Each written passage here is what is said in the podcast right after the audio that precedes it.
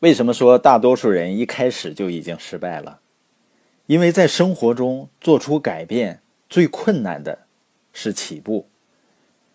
很多人脑海里存在了太多的不去迈出第一步的理由。几年前我去印度，有机会参观印度著名的领袖圣雄甘地的故居，他的家已被建成一座纪念馆，收藏了他的一些个人物品和藏品。我读到了他的一句名言，让我印象深刻。要改变世界，必须先改变自己。多么经典的一句话！我们常常希望改变世界，但是与其谈论别人应该做出的改变，不如卷起袖子，自己先做起来更容易。如果你希望身边的人，你的爱人、孩子、朋友或者伙伴做出某种改变，你就应该树立一个改变自己的榜样。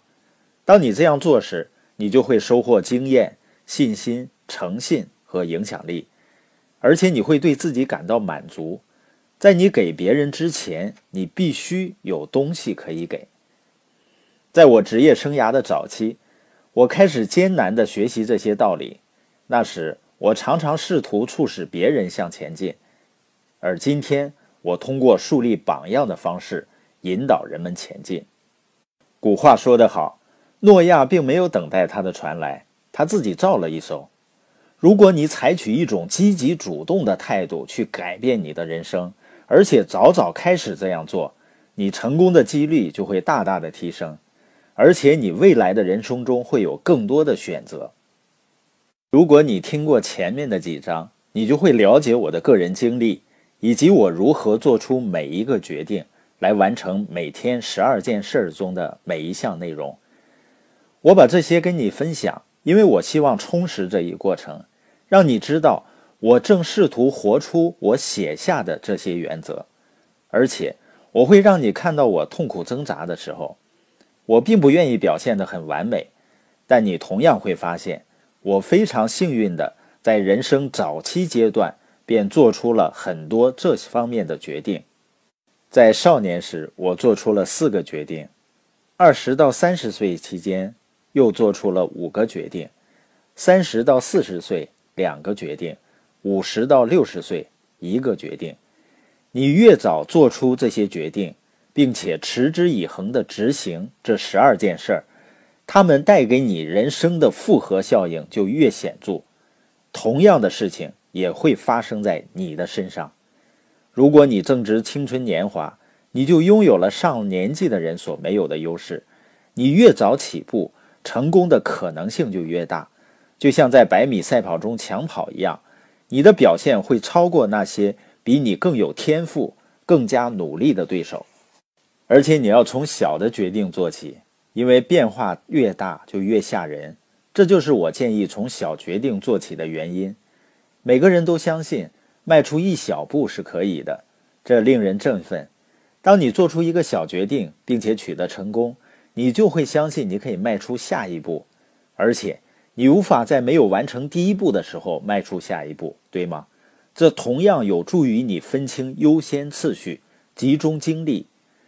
但我有一个建议，当你准备好开始时，别去想象实现最终目标需要多大的投入，把注意力集中在你即将迈出的这一步上，而且现在就开始。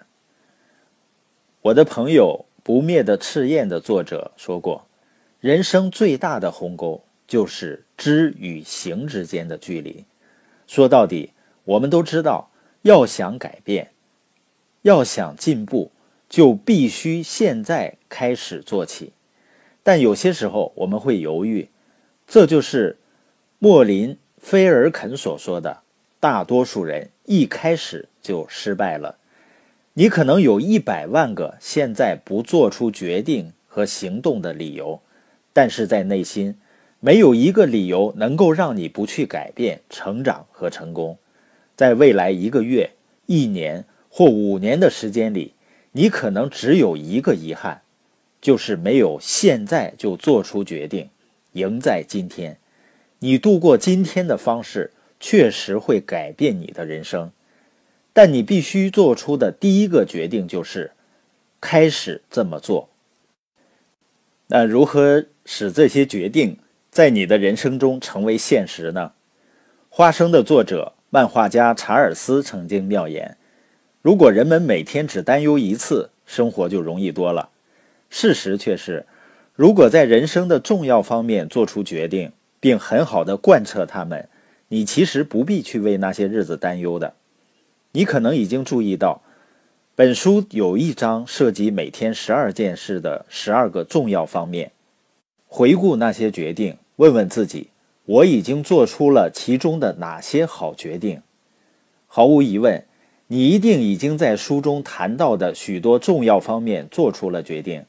有些决定你做出了却不自知，还有一些决定你可能也曾仔细考虑过，你甚至可能在某个时候把某些决定写下来。让我们从辨别和认识这些你已经迈出的积极步骤开始。还有一些方面你至今仍未考虑。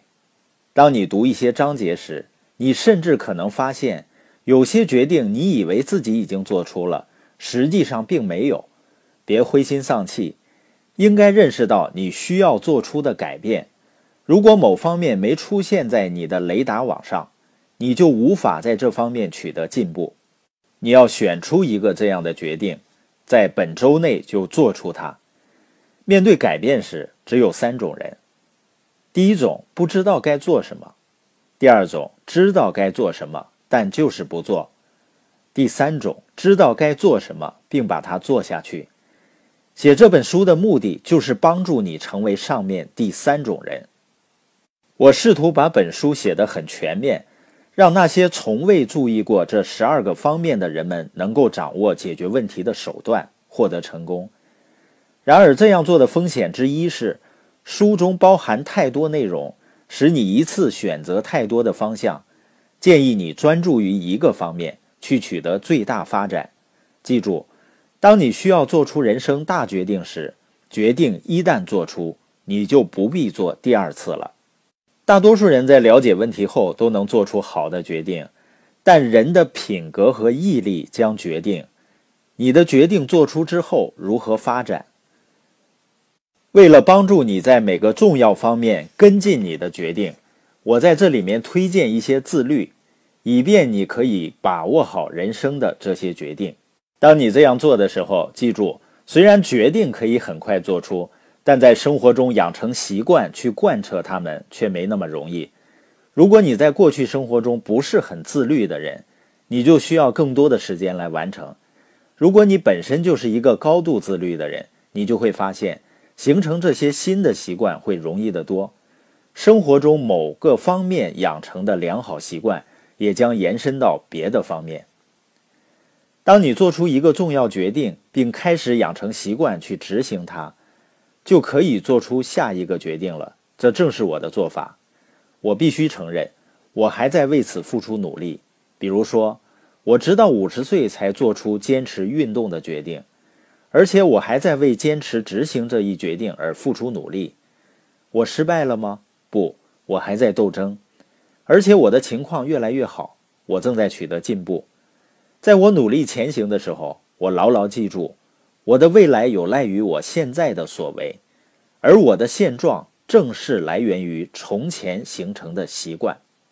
我曾我曾经跟约翰·伍登共处半日。约翰·伍登是全美最伟大的篮球教练。在我去探望他之前呢，我花了三个星期重读他的著作。在约好的那一天，我跟他见面，并在他家附近的一个餐馆共进午餐。他经常光顾那儿，当时他已经九十二岁高龄了。然而当你跟他交谈的时候，你根本觉察不到这一点。他头脑清晰，思维敏捷。在我们共进午餐时，我问了他很多问题，他和蔼地一一作答。我希望尽可能地学到他的领导力，想知道他究竟为何相信自己能取得如此的成功。他告诉我，有四个因素：一、分析球员；二、促使他们作为球队的一部分发挥自身的作用；三、注重基本功练习和细节；四、与他人合作良好。我同样想知道他最怀念执教生涯的哪一部分。他的回答让我非常惊讶。